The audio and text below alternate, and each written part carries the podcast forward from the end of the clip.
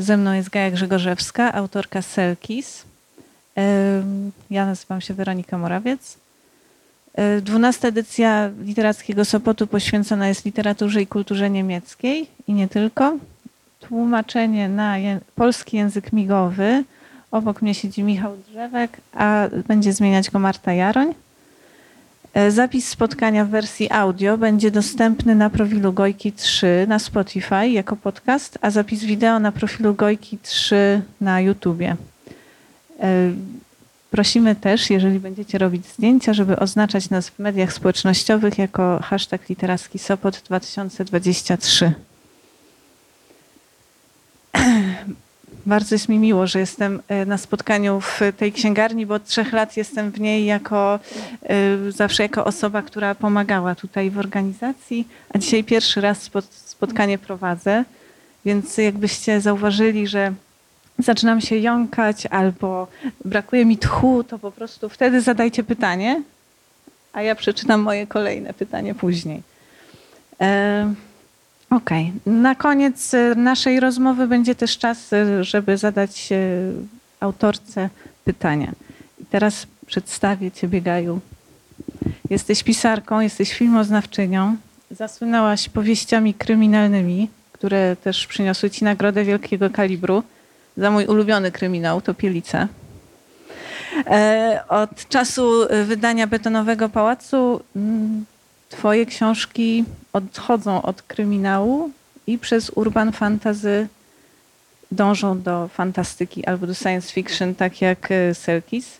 Teksty publikowałaś w Portalu Kryminalnym, w Polityce, w Piśmie, w Gazecie Wyborczej, a ostatnio od paru lat też tworzysz scenariusze. Jesteś jedną ze scenarzystek filmu Erotika dwa tysiące dwadzieścia dwa i serialu Krakowskie Potwory. Jeszcze z Twoich notek biograficznych i z Twojego Instagrama wiem, że trenujesz i wiem, że oglądasz Star Trek nałogowo i The Wire. A Twoje największe marzenie to mieszkanie na statku kosmicznym, które podzielam trochę. Ale nie wiem, gdzie to było pytanie. Czy mam się odnieść? Mam się odnieść nie. do tego. Nie, to tak, to, to, to wszystko jest prawda, łącznie z tym statkiem kosmicznym i No i właśnie między innymi z tej potrzeby w końcu napisałam książkę science fiction. Jeszcze mogę dodać, że wstępem do tej książki, znaczy jakby impulsem, który mnie zainspirował, było opowiadanie do takiego zbioru Balladyna. I tam napisałam pierwsze swoje opowiadanie science fiction i mogę powiedzieć, że ostatnio zadzwoniła do mnie pani tworząca podręcznik do języka polskiego dla liceum i zapytała, czy może użyć mojego opowiadania tam właśnie w tym podręczniku, więc być może się tam znajdzie właśnie ta, ta Balladyna jako taki tekst porównawczy. To może, to może jak już tam będzie Twoje opowiadanie, to nie będą Twoje spotkania, tak jak na Pyrkonie, oznaczane jako osiemnaście plus albo szesnaście plus, tylko być może... Mogę się jeszcze odnieść, że właśnie pani mówiła, że tylko jedną rzecz trzeba będzie zmienić, bo to jest w ogóle najgrzeczniejsze moje opowiadanie. Tam nie ma ani jednego brzydkiego słowa, ale y, pada tam zdanie miał wiele kobiet i y, prosiła mnie, żeby to zdanie jakoś inaczej, inaczej to ująć. Ja oprócz tego, że jestem wielbicielką kryminałów i fantastyki i to jest moje ulubione pa- pasmo na Literackim Sopocie, y, to jestem też z wykształcenia psycholożką, więc zaczniemy po psychologicznemu. Jak się dzisiaj czujesz? I druga część pytania, która wiąże się z tym, że według mnie w powieści Selkis jest bardzo dużo możliwości ćwiczenia mentalizacji, czyli takiego, um, takiego zabiegu wyobrażeni- wyobrażeniowego, który ma na celu zrozumienie, interpretację zachowań drugiej osoby lub drugiej istoty. Jak czułaby się Selkis, gdyby akurat dzisiaj jej prom zadekował do Mariny w Sopocie? Ja myślę, że byłaby przerażona. Jakby tutaj się znalazła, to nie wiem, skoczyłaby na lampę i tam się zwinęła w kłębek. A propos tego, co mówisz, ukuliśmy taki z moim mężem termin, który się właśnie odnosi do tej książki i do tej mentalizacji. Fikcja psychologiczna. I to polega na tym, żeby spróbować chociaż wczuć się w postać, y, która no, nie istnieje w naszej rzeczywistości, czyli na przykład y, w jakiegoś samoświadomego robota albo y, androida, u którego dopiero rodzi się samoświadomość. No, praktycznie każda postać y, w tej książce właśnie wymagała tej fikcji psychologicznej.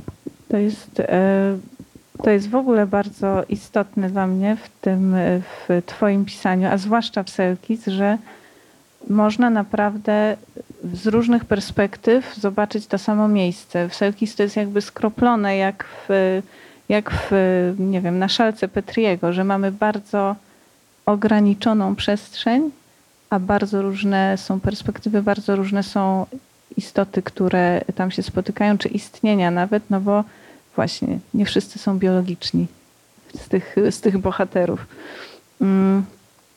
Ta Selkis, powieść Selkis jest pierwszą powieścią twoją, która się w pełni różni od poprzednich.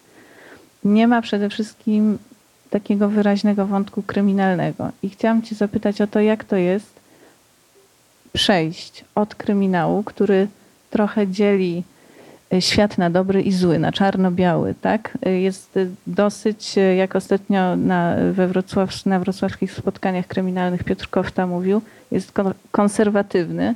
Jak to jest przejść od tego pisania do pisania powieści fantastycznej, powieści trochę płynnej, queerowej może w pewnym sensie? Właściwie to y, nawet moje kryminały, no poza tym, nie wiem, Żniwiarzem, czy no powiedzmy pierwszymi dwoma właściwie tylko, no to wszystkie moje kryminały y, nie były czystymi kryminałami i zawsze to była jakaś gra z różnymi konwencjami, z różnymi gatunkami. Tylko po prostu y, z każdą książką jakby kroczyłam coraz dalej poza granicę gatunku i zawsze mnie interesowało to mieszanie y, gatunków, y, ale też mam w sobie, nie wiem, taki, takie skrzywienie może, y, przez to, że jako dziecko przeczytałam strasznie dużo kryminałów. Y, też przeczytałam bardzo dużo pokryjomu opowieści erotycznych i myślę, że to rezonuje w moich książkach. Y, I... Zgubiłam się. E, e, więc zawsze miałam właśnie taką, taką potrzebę umieszczania kryminału, cokolwiek nie, nie tworzyłam i podobnie było z czytaniem. E, na przykład strasznie nudny był dla mnie Pan Tadeusz, ale sobie wyobraziłam, że Pan Tadeusz to jest też kryminał. Tam jest tak trochę zagadka, prawda, z księdzem Robakiem i wtedy od razu y, jakoś dało się to czytać, więc dlatego też y, ten wątek kryminalny jest w Selkis, bo y, trochę nie potrafiłam się y, przed tym powstrzymać. I no, lubię po prostu zagadki i lubię takie gry i w Selkis jest nawet y, zagadka zamkniętego pokoju. To też właśnie zawsze było moje marzenie, żeby, żeby napisać taki kryminał i tę zagadkę z zamkniętego pokoju przemycałam w Topielicy i w nocy z czwartku na niedzielę i w Selkis też jest, tylko że właśnie dzieje się na, na pokładzie wraku okrętu. Jak ktoś mnie pytał na samym początku, o czym piszę książkę, to mówiłam, że piszę o babie z ogonem. A reszta jest dodatkiem. Potem wymyśliłam sobie, że poza babą z ogonem będzie jeszcze seks robot. Yy, I to w sumie była taka baza początkowa. Więc to jest space opera rozgrywająca, no, tak jak nazwa wskazuje, rozgrywająca się w, w kosmosie, na statku kosmicznym.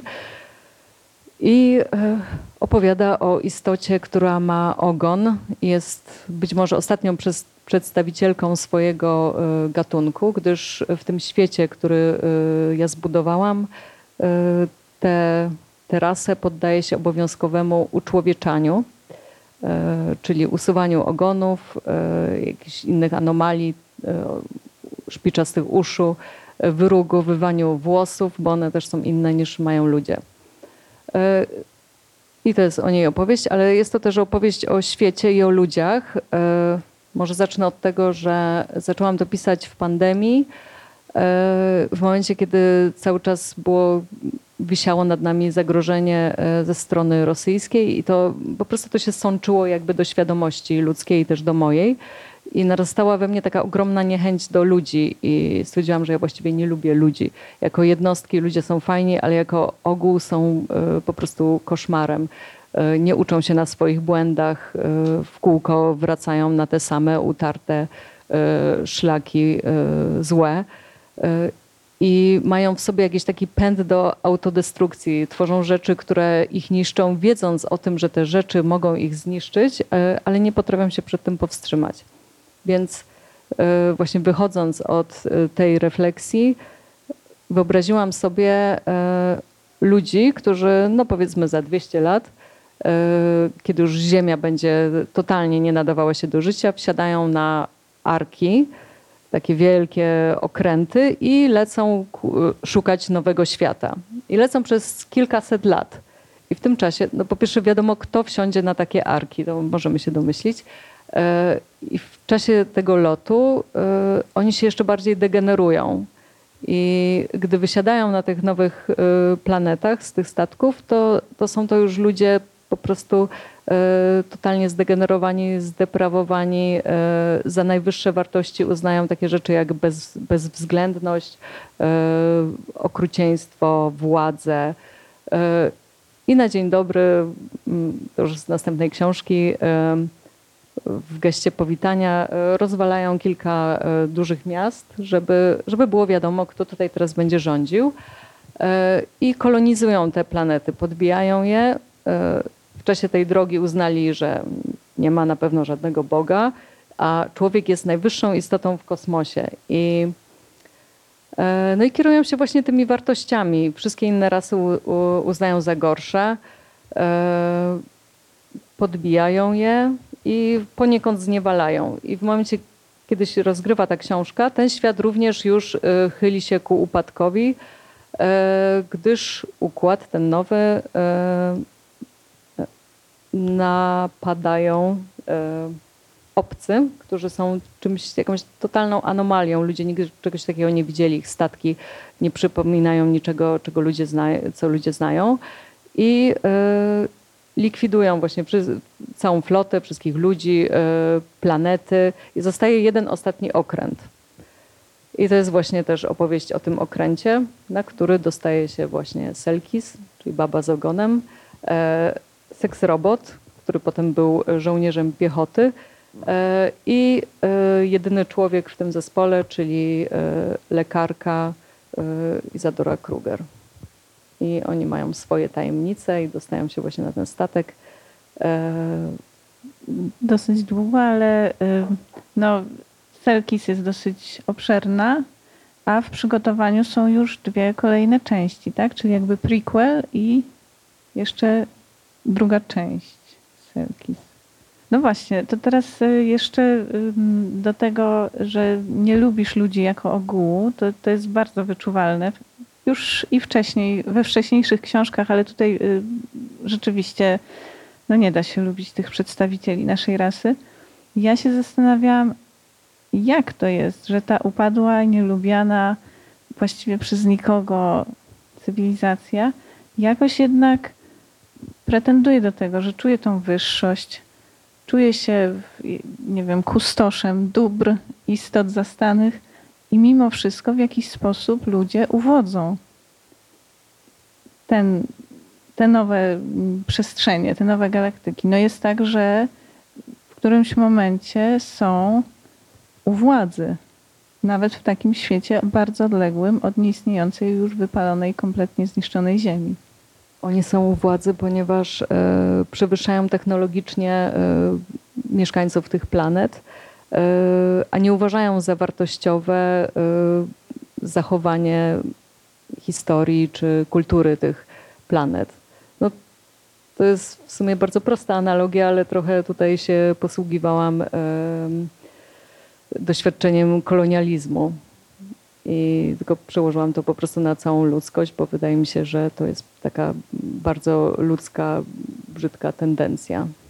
Wiem, że to jest bardzo szerokie pytanie i mogłybyśmy całe właściwie spotkanie temu poświęcić, ale pod koniec powieści, tam gdzie tak jak w większości twoich książek jest prawie że idealne, utopijne, sielankowe zakończenie dzieje się nieunikniona katastrofa. Kończy się to wszystko dosyć, powiedzmy, źle.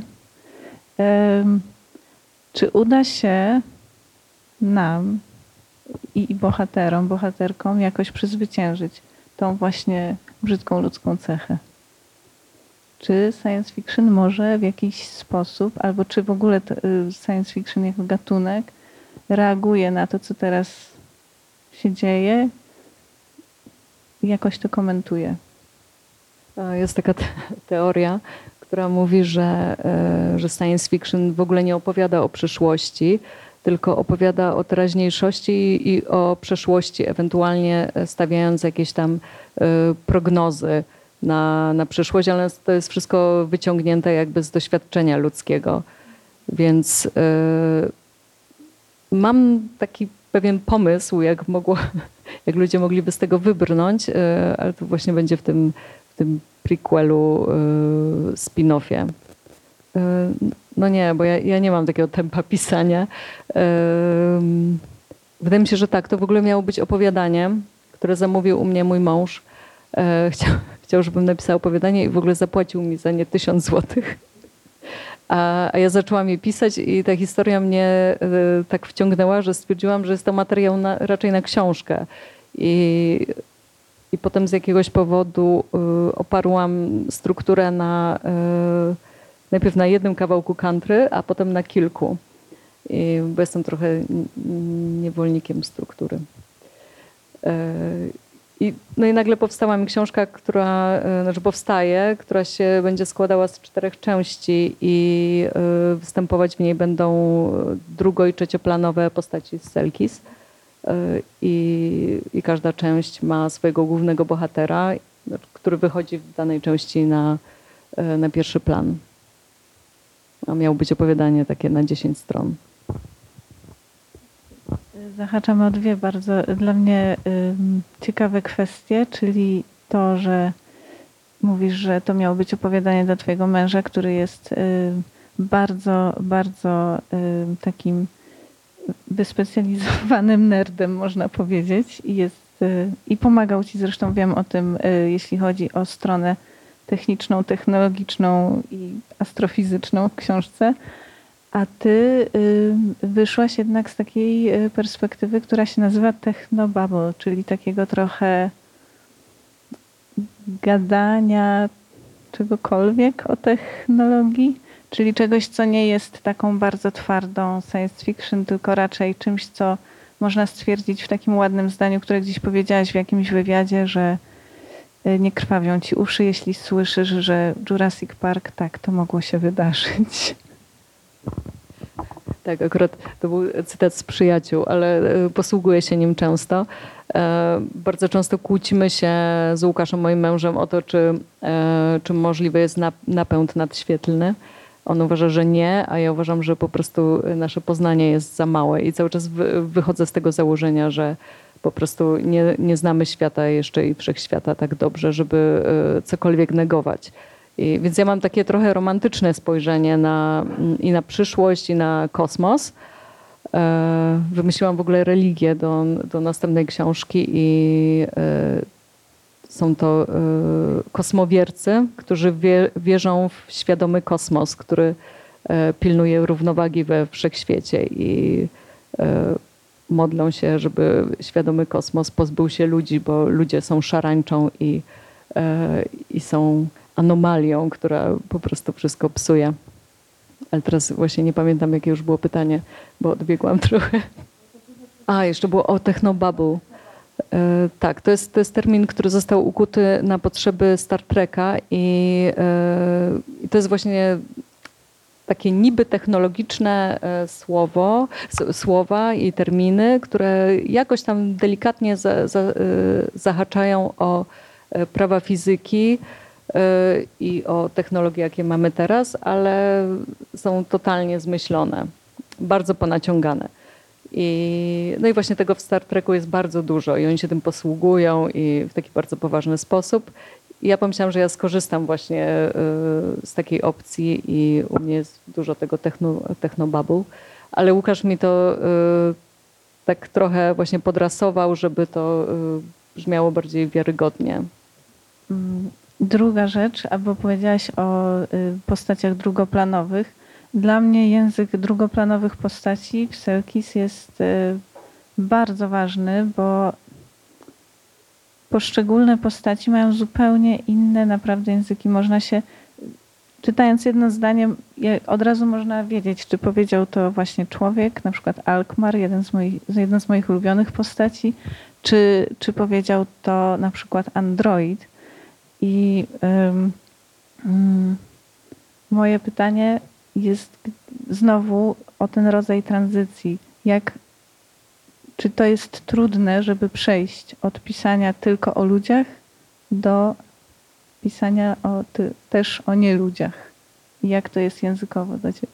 To jeszcze powiem, że Alkmar jest też ulubioną postacią Łukasza i zamówił u mnie kolejne opowiadanie o Alkmarze, Dzień z życia Alkmara, które zaczęłam już pisać i to się dzieje w momencie, jak Selkis i Lucjusz idą do hotelu, to, to jest o tym, co w tym czasie robi Alkmar.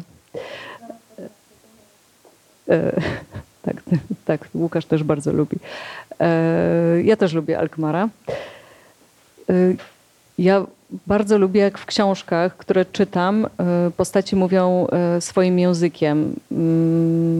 Żeby każda z tych postaci miała jakiś język, który jest od, od, odróżnialny od języka innej postaci. I staram się y, też to stosować u mnie w, y, we wszystkich książkach. Może od momentu, kiedy zaczęłam pisać bardziej świadomie. Y, nie wiem, dla mnie to jest po prostu bardzo duży fan wymyślać ten język. To, jak się odzywają do siebie androidy i jak mówią do siebie jeszcze jak nie ma ludzi, czyli w jeszcze inny sposób. Jak mówi Selkis, to też właśnie trochę było wyzwanie, bo to jest bohaterka, która na początku mówi trzy słowa na krzyż i dopiero z czasem, tak jak bohater Django, mojego ulubionego reżysera Quentina Tarantino, też stopniowo jak dojrzewa, zaczyna używać większej ilości słów i bardziej skomplikowanych zdań i właśnie u niej jest podobnie. Więc... ja po prostu się bardzo dobrze przy tym bawię i jak czytam sobie potem, jak poprawiam tekst, to w głowie czytam sobie po prostu głosami tych postaci. No i właśnie teraz wrócę do tego pytania, które się troszeczkę tam gdzieś przerwało wcześniej, że bardzo ciekawe dla mnie było to rozróżnienie, czy może nie jest to rozróżnienie, ale ta różni- no jednak, jednak różnica pomiędzy tym Lucjuszem, a Scarlet. To są, to są dwie postaci, dwa byty, które zupełnie są niebiologiczne. Mają różne, mimo tego mają jakby różną świadomość albo, no właśnie, różny algorytm. I teraz czym oni się tak naprawdę różnią? Tym, że jest w ich oprogramowaniu jakiś błąd? Czy ktoś nabiera empatii, a ktoś ją traci? Czy nie ma tej zdolności? Jak to jest? Znaczy, po pierwsze, Scarlet y, to jest, dobra, technobubble, z, zgrana świadomość y, y, byłej żony y, męża Selkis, y, który bardzo kochał swoją żonę i przed jej śmiercią zgrał jej świadomość i y, ta świadomość została wgrana y, w, no, powiedzmy, nazwijmy, nazwijmy to czarną skrzynkę statku i też rdzeń statku, więc statek jest samoświadomy i ma jakby duszę byłej żony Blaze'a. A że była to wredna baba, to statek jest wredny po prostu i nienawidzi głównej bohaterki. Natomiast Lucjusz jest robotem, który uzyskał w pewnym momencie samoświadomość i I to jest tak, że ludzie nie do końca wiedzą, w jaki sposób u te sztuczne istoty w pewnym momencie uzyskują samoświadomość. Jest teoria, że po prostu dzieje się to przez skomplikowanie programów. Jeśli dodaje się im ciągle nowe programy yy, i one się też uczą, uczą się od ludzi, uczą się reagować, zwłaszcza właśnie te seks roboty, które są bardzo wyczulone na reakcje i mikroreakcje ludzi, yy, w pewnym momencie poziom skomplikowania robi się tak duży, że, że zaczynają samodzielnie odczuwać, samodzielnie podejmować decyzje, a także modyfikować swoje własne programy. Więc tak, ja wymyśliłam taką teorię. Okej, okay, to teraz przejdziemy może do tego właśnie, co było najczęściej, z tego co ja przeczytałam w komentarzach czy opiniach do książki, najczęściej komentowane i krytykowane, czyli właśnie to, że jako pisarka zdecydowałaś się na to, że no będzie ten bohater, powiedzmy, męskoosobowy i on będzie miał przede wszystkim penisa, poza tym będzie... będzie seks robotem i że po co w ogóle ten wątek, to była, to są jedna część krytyki takiej znalezionej w internecie, druga jest taka, że no, że bardzo dużo jest, niby to jest science fiction, a bardzo dużo jest scen seksu i przemocy i tu też dodam od razu, że te sceny są fantastycznie napisane, bardzo poruszające i czyta się je z wielkim przejęciem, jeśli chodzi o przemoc i bez ciarek żenady, jeśli chodzi o sceny seksu, co myślę, że jest dosyć trudne. Um, czy myślisz, że w ogóle na przykład twoje książki są podwójnie źle widziane, bo są gatunkowe i pisane w jakiejś kobiecej, emocjonalnej perspektywie? Um, Danuta Ulicka kiedyś pisała właśnie o takiej literaturze źle widzianej. U ciebie nie dość, że właśnie jesteś kobietą, a piszesz bardzo niedelikatnie czasami, najczęściej. Jak to jest? Właśnie ja nie jestem do końca kobietą, jestem niebinarna. To nie, nie jest żart, naprawdę. Tak. Nie, ja używam tych kobiecych, bo tak jest wygodnie, natomiast jestem gender fluid, co odkryłam parę lat temu. I dlatego też najlepiej mi się pisało książkę Betonowy Pałac z punktu widzenia mężczyzny. Też, też tak abstrahując, też jako dziecko miałam bardzo długie epizody uważania się za chłopca. I potem, no nie wiem, tak pięć sześć lat temu odkryłam, o co chodzi. Więc, więc to jest po prostu ta perspektywa z, ze Star Treka jakby wzbogacona o właśnie elementy queer czy jakieś nie, nieheteronormatywne i feministyczne. Ale twoje pytanie było bardzo złożone i teraz nie wiem, na którą część jego mam odpowiadać. A, że o tym seksie. Nie wiem, zawsze były u mnie takie sceny i bardzo różnie ludzie na nie reagowali. Niektórzy bardzo lubią, ale też czytałam takie komentarze, że, że ktoś... Właśnie strasznie mu się te sceny nie podobały i był zadowolony, że w, że w kolejnej książce nie ma tych scen, ale i tak ta osoba czytała z dużym lękiem, że te sceny się jednak pojawią. Więc różnie ludzie podchodzą. Ale słyszałam, że właśnie sceny z Selkis się podobają. Było to duże wyzwanie, ponieważ są to sceny seksualne pomiędzy robotem i kobietą z ogonem.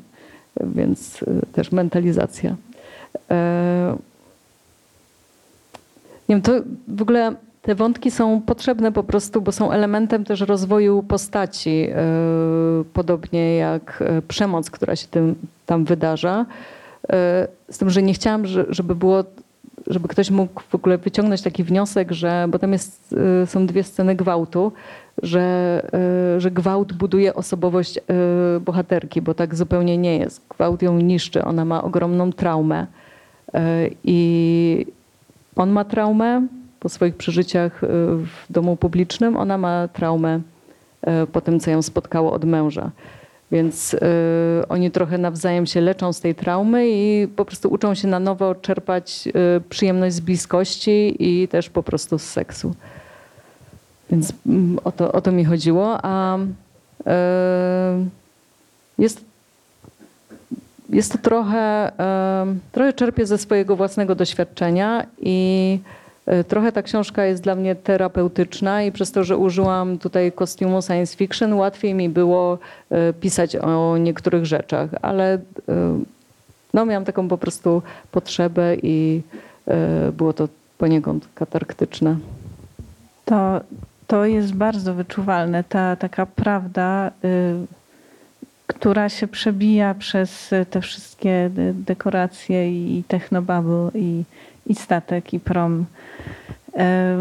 ta różnorodność bohaterów i różnorodność języków i w ogóle różnorodność osób ludzkich i nieludzkich, które występują w, w książce, podejrzewam, albo nawet myślę, że mogę na sto procent powiedzieć, że jest dla ciebie bardzo ważna, bo w ogóle to jest jakby motyw przewodni chyba w ostatnich, prawie wszystkich twoich książkach, że ta różnorodność, czyli to takie pozwalanie sobie na bycie tym, kim chce się być, jest chyba bardzo istotne.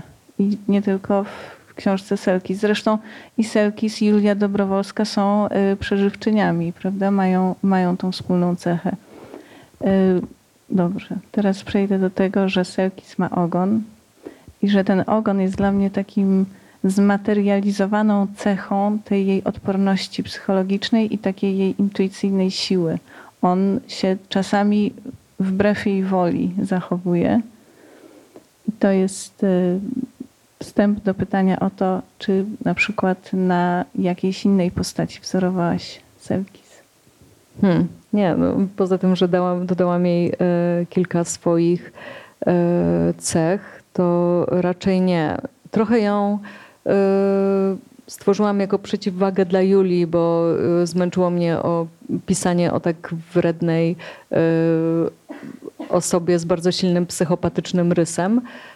I chciałam dla odmiany napisać o kimś, kto jest dobry y, i też opisać związek, który też jako przeciwwagę do tych, które y, opisywałam wcześniej. Związek, który jest dobry, który jest pomiędzy osobami, które się kochają i nie krzywdzą. Jestem trochę zmęczona tym, nie wiem, tymi wszystkimi bad boyami i, i takim myśleniem, że, że miłość i emocje to jest wtedy, kiedy jest negatywnie, kiedy ludzie na siebie wrzeszczą, kiedy są jakieś, nie wiem, rozpaczliwe pożegnania czy powitania w deszczu. Tylko że może być po prostu czuła, a równocześnie bardzo erotyczna miłość między postaciami. I to mi jakby y, przyświecało. I jakby patrzę na to, że to jest mój bardziej dojrzały wybór. Y, I jakby poniekąd te doświadczenia są inspirowane y, mną i moim mężem. Mój mąż jest trochę takim robotem. Y, Właśnie u mnie zawsze była różnorodność, jeszcze zanim to było modne, bo po prostu w, w takim towarzystwie się obracałam, więc dla mnie to było naturalne, że nie wiem, że Julia ma sekretarza, który jest jej kuzynem, jest gejem. Po prostu taka zwyczajna postać.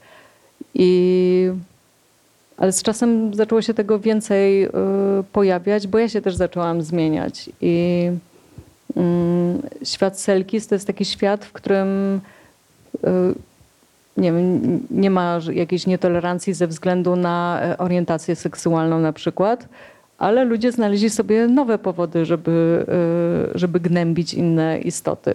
Że zawsze musi być po prostu ktoś ponad kimś. Ja mimo wszystko myślę, że taka... ta narracja, żeby słuchać tego, co jest możliwe, czyli jakby w pewnym sensie wsłuchiwać się w możliwe rozwiązania, takie jak po części są w Selkis, czyli w to, że romantyczna i erotyczna dobra miłość między dobrymi osobami jest możliwa, jest bardzo ważne. I w ogóle pisanie czy tworzenie może być egzorcyzmem na życie w świecie wielu kryzysów, takim w jakim żyjemy teraz. Więc to, ja wiem, że to są wszystko takie pytania kobyły, ale czy, czy tak jest też u ciebie, że, że jakby uprawiasz egzorcyzm i dzięki temu piszesz książkę i dzięki temu przeżywasz to, co się dzieje na świecie? Ja się bardzo silnie angażuję w każdą książkę, bardzo emocjonalnie, więc teraz już jakby odbiegłam od Selkis w swojej umysłowości i jestem w tej nowej książce i identyfikuję się z nowymi bohaterami. Ale właśnie dla mnie bardzo ważną rzeczą, może to zabrzmi tak cheesy, ale jest po prostu miłość. Jest jest dla mnie bardzo ważna i, i pojawia się w różnych formach w mojej książce. Dlatego zawsze jest ten wątek romansowy, który tak jest właśnie często krzywo widziany. Ale uważam, że to jest po prostu bardzo ważne, że, że najważniejsze jest zdrowie i miłość. Że wszystko inne jakoś tam się zawsze ułoży. Ale no nie wyobrażam sobie życia właśnie bez mojego męża i bez miłości. I bardzo często o tym rozmawiamy i o tym, że jak jedno umrze, to drugie też od razu umrze. I to jakoś po prostu sączy się do moich książek i jest przeciwwagą dla całego tego złego świata. Są zawsze te dwie istoty, nawet jeśli, bo u mnie też w poprzedniej książce jest kazirodcza miłość, ale z wyboru. I tutaj między dwoma kompletnie innymi gatunkami. Książka, którą teraz piszę, jest, znowu jest o dwóch żołnierzach. I to jest świat właśnie sił zbrojnych układu, gdzie w ogóle nie wiedzą, co to jest miłość. Uważają, jak zaczynają coś odczuwać, to uważają, że to jest jakieś, coś się im dzieje, jest jakaś anomalia po prostu. Są tam burdele, jest, jest seks w różnych konfiguracjach, ale miłość nie, bo miłość może być tylko do układu. Układ jest najważniejszy, jest ponad wszystkim, jest trochę taką nową religią. Teraz jest taki moment, że można, może, mogę się już zapytać Państwa, czy chcecie coś skomentować, dodać, zadać pytanie. Bo może to być teraz, a może być trochę później. O tą różnorodność też tak Cię pytałam, bo wzięłaś udział w, w takiej akcji, tutaj zresztą mam, pokażę Wam, podpisywania takich pocztówek, które z kolektywem Nox robiliśmy. I to było już parę lat temu i nie wiem, czy o tym wiesz, ale te pocztówki weszły w dwa tysiące dwudziestym roku też w taki zestaw powitalny dla osób, które przyjeżdżały na Literacki Sopot. Więc też już wtedy byłaś tutaj. Um, Okej. Okay. Muszę chwilę odetchnąć, bo już się... Też mam wrażenie, że taki, taka jest gęsta trochę ta rozmowa i że dużo takiej, mało może science fiction, a dużo mówimy o emocjach. Bo dla mnie właśnie poza miłością ważne są w ogóle emocje i odkryłam, że w każdej mojej książce, niezależnie właśnie, nie tylko w książkach, bo w scenariuszach też, yy, najważniejsze są relacje, interakcje między ludźmi, czy też między różnymi istotami i właśnie emocje. I, i to mnie najbardziej ciekawi, tylko zmieniam dekoracje i dlatego właśnie statek kosmiczny, taka zamknięta przestrzeń, to jest po prostu idealne pole do, do tego, żeby, żeby tworzyć te relacje. I tutaj różni bohaterowie mają ze sobą różne relacje. Dużo razy powiedziałam to słowo, bo tak dla mnie jest ważne. Ale pomimo tego, że to jest dla ciebie takie ważne i to budowanie relacji, miłość, no książka kończy się źle i w ogóle lubisz chyba zgotować swoim bohaterom i bohaterkom straszne rzeczy i trochę mi się to kojarzy z zabiegiem filmowym. I wiem też o tym, że pracujesz nad scenariuszem, więc może o tym coś nam jeszcze opowiesz. Tak, zostałam zaproszona przez reżyserkę Kasię Adamik, której się bardzo Selkis podobała, do jej domu w Bretanii i tam siedziałyśmy trzy tygodnie i pisałyśmy taki projekt jakby serialu Selkis. Z tym, że będziemy szukać producentów nie w Polsce, tylko za granicą. Nie wiadomo jeszcze, co z tego wyjdzie, ale w tym doświadczeniu fajne było to, że wszystkie rzeczy, które mi się nie podobały w Selkis, teraz uważam, że mogłam napisać inaczej, czy jakieś inne rozwiązania zastosować, mogłam naprawić właśnie w scenariuszu i jakoś ulepszyć. No, to jest trochę inny rodzaj myślenia i, i pisania. Na razie zapowiada się to na osiem odcinków, ale wszystko jest jeszcze właśnie w powijakach.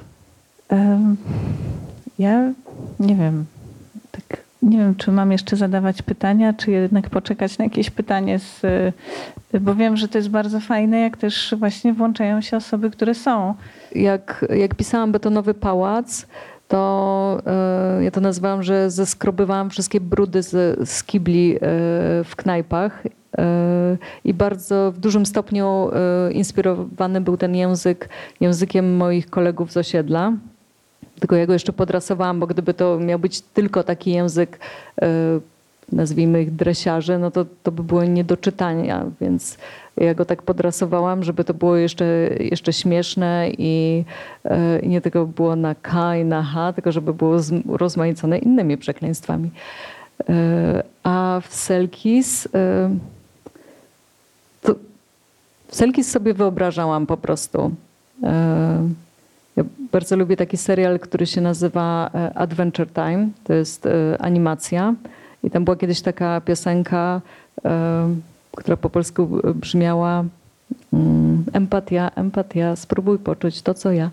I, i właśnie ja się stosuję do tej bardzo prostej piosenki, że nie wyobrażam sobie, jak ja bym się zachowała w tej sytuacji, tylko najpierw staram się wyobrazić sobie, że jestem tą postacią, która ma takie, a nie inne cechy, wygląda w jakiś tam sposób, ma taką pozycję.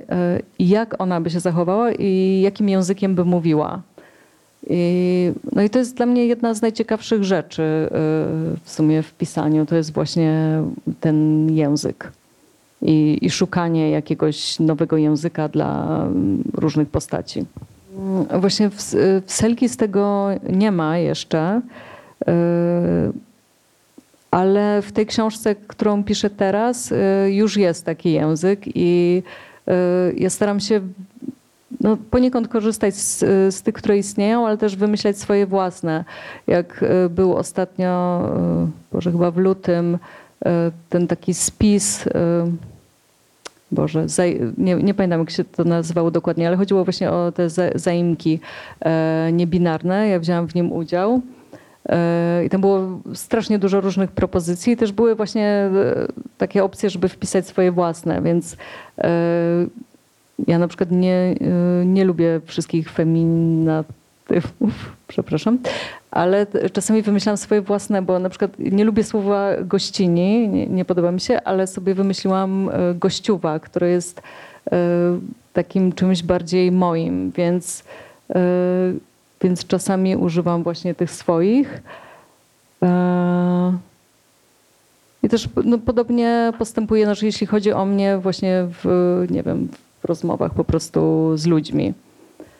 A no nie wiem, no, w literaturze mm, nie wiem, polski język jest taki trudny trochę do tego, wydaje mi się. Ale też ja mam ogólnie problem z językiem polskim i często mam problem z synonimami i tym, że nie mogę znaleźć idealnego i jestem w stanie utknąć na tym właśnie jakimś poszukiwaniu jakiegoś idealnego synonimu i nie mogę dalej po prostu ruszyć i to jest takie strasznie męczące i wtedy mam uczucie, że język polski jest niewystarczający i zresztą to pada nawet w Betonowym Pałacu, że na specjalne okazje powinny być takie specjalne słowa, których używa się tylko wtedy i one wtedy nabierają mocy. Czy y, Selkis, y, która jakby będzie jeszcze występować, tak, w kolejnych y, częściach, czy ona będzie, czy ona będzie poddawana jakimś y, kolejnym transformacją, czy torturą, czy innym brzydkim słowom na te, bo y, jest coś takiego w tej bohaterce, że ją by się chciało chronić, pomimo tego, bo już tyle ją spotkało. Co się z nią będzie wydarzało? No tak właśnie chciałam, żeby, żeby ona była taka kochana po prostu. Że z jednej strony ona jest, ona jest bardzo zmysłową i erotyczną i zwierzęcą y, postacią, ale jest też po prostu bardzo kochana i urocza. I jakby tworząc dla niej różne zachowania, inspirowałam się moimi kotami. I więc ona ma dużo zachowań, które zaczerpnęłam od moich kotów i w ogóle od kotów. I, i też, też od, od siebie. Ale to oczywiście prywatnie się tak zachowuje. Więc nie, nie będę jej na pewno już torturować. Ona już swoje przeszła. Jest coraz bardziej samoświadoma, więc jej dalsze losy będą... Ja myślę, że ona teraz nie pozwoliłaby nikomu tak się potraktować. Wtedy była, była bezwolna i jej sytuacja prawna była też skomplikowana. Poza tym to, nie, to jest nieprzyjemne. Nie chcę jej torturować. Ona się chyba odważyła i zrobiła się bardzo, dużo, dużo bardziej silna po tym, jak odważyła się jakby wyjść ze statku. Nie będę za dużo zdradzać, bo to jest super scena, więc nie chcę jej opisywać. No ja ci, ja ci bardzo dziękuję za tą powieść. Czekam na kolejne. To jest ostatnia szansa, żeby zadać autorce Selkis pytanie. Dziękuję bardzo. Bardzo miło jest coś takiego usłyszeć. Ciężko mi powiedzieć, ponieważ właśnie ja piszę wolno i niestety no to się nagrywa. Ja wydawnictwo chciałoby, żebym ja napisała kryminał i ja trochę nie mam ochoty pisać kryminałów, już przynajmniej na razie, chociaż mam pomysł na kryminał i być może go napiszę. Taki bardziej domestic noir. Więc nie wiem po prostu jeszcze. Najpierw muszę skończyć, a potem zobaczymy. Chciałabym tak jak niektórzy pisarze, tak... Nie wiem, wydaje mi się, że ja po prostu może jestem leniwa za bardzo. Ja myślę, że to wynika z tego, jak głęboko wchodzisz po prostu w świat i w każdą z postaci, że to jest trudne, żeby potem... żeby wyjść, tak. I wrócić do siebie, a potem zacząć nowy proces. To musi być bardzo trudne. Okej. To dziękuję Państwu bardzo. Chciałabym jeszcze powiedzieć, że tutaj księgarnia Smak Słowa ma i książkę Selkis, i też wcześniejsze książki, co nie jest takie oczywiste, bo trudno je dostać, więc za- zapraszam. Zapraszam na kolejne spotkania.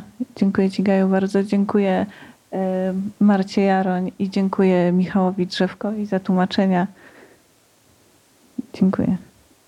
Ja chciałam bardzo podziękować Państwu za tłumaczenie, bo myślę, że tam było bardzo dużo różnych trudnych słów i to pewnie było wyzwanie. Ja cały czas miałam z tyłu głowy, czy nie używam jakiegoś dziwnego słowa. Dziękuję bardzo.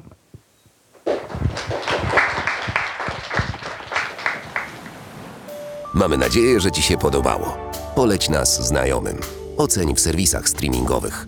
Twoja opinia jest dla nas ważna. Dzięki niej możemy się rozwijać i tworzyć kolejne materiały audialne.